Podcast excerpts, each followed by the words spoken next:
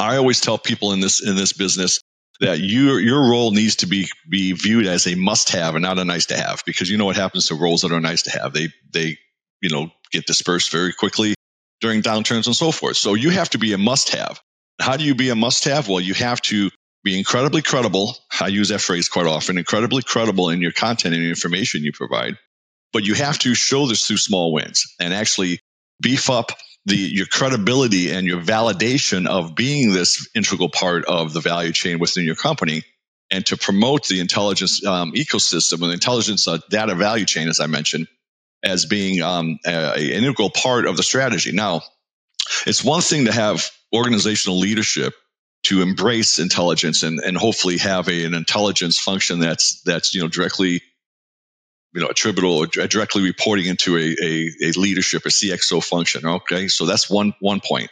The other point though is really making sure your organization is nimble enough so that you're able to address changes in the intelligence landscape very quickly.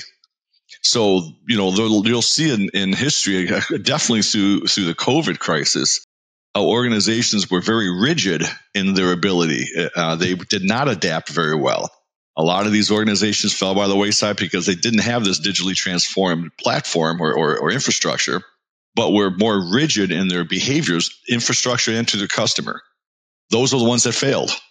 Uh, the ones that were successful is that organ they had organizations that were very flat, decision making was very quick, and they had the ability to uh, they had flexibility in their manufacturing or services that they offered, such that they can adapt to changing um, customer and economic conditions to address you know the needs that that pertain at that time. So not only is the leadership capabilities that are important, but the the organizational structure as a whole is critical to uh, success.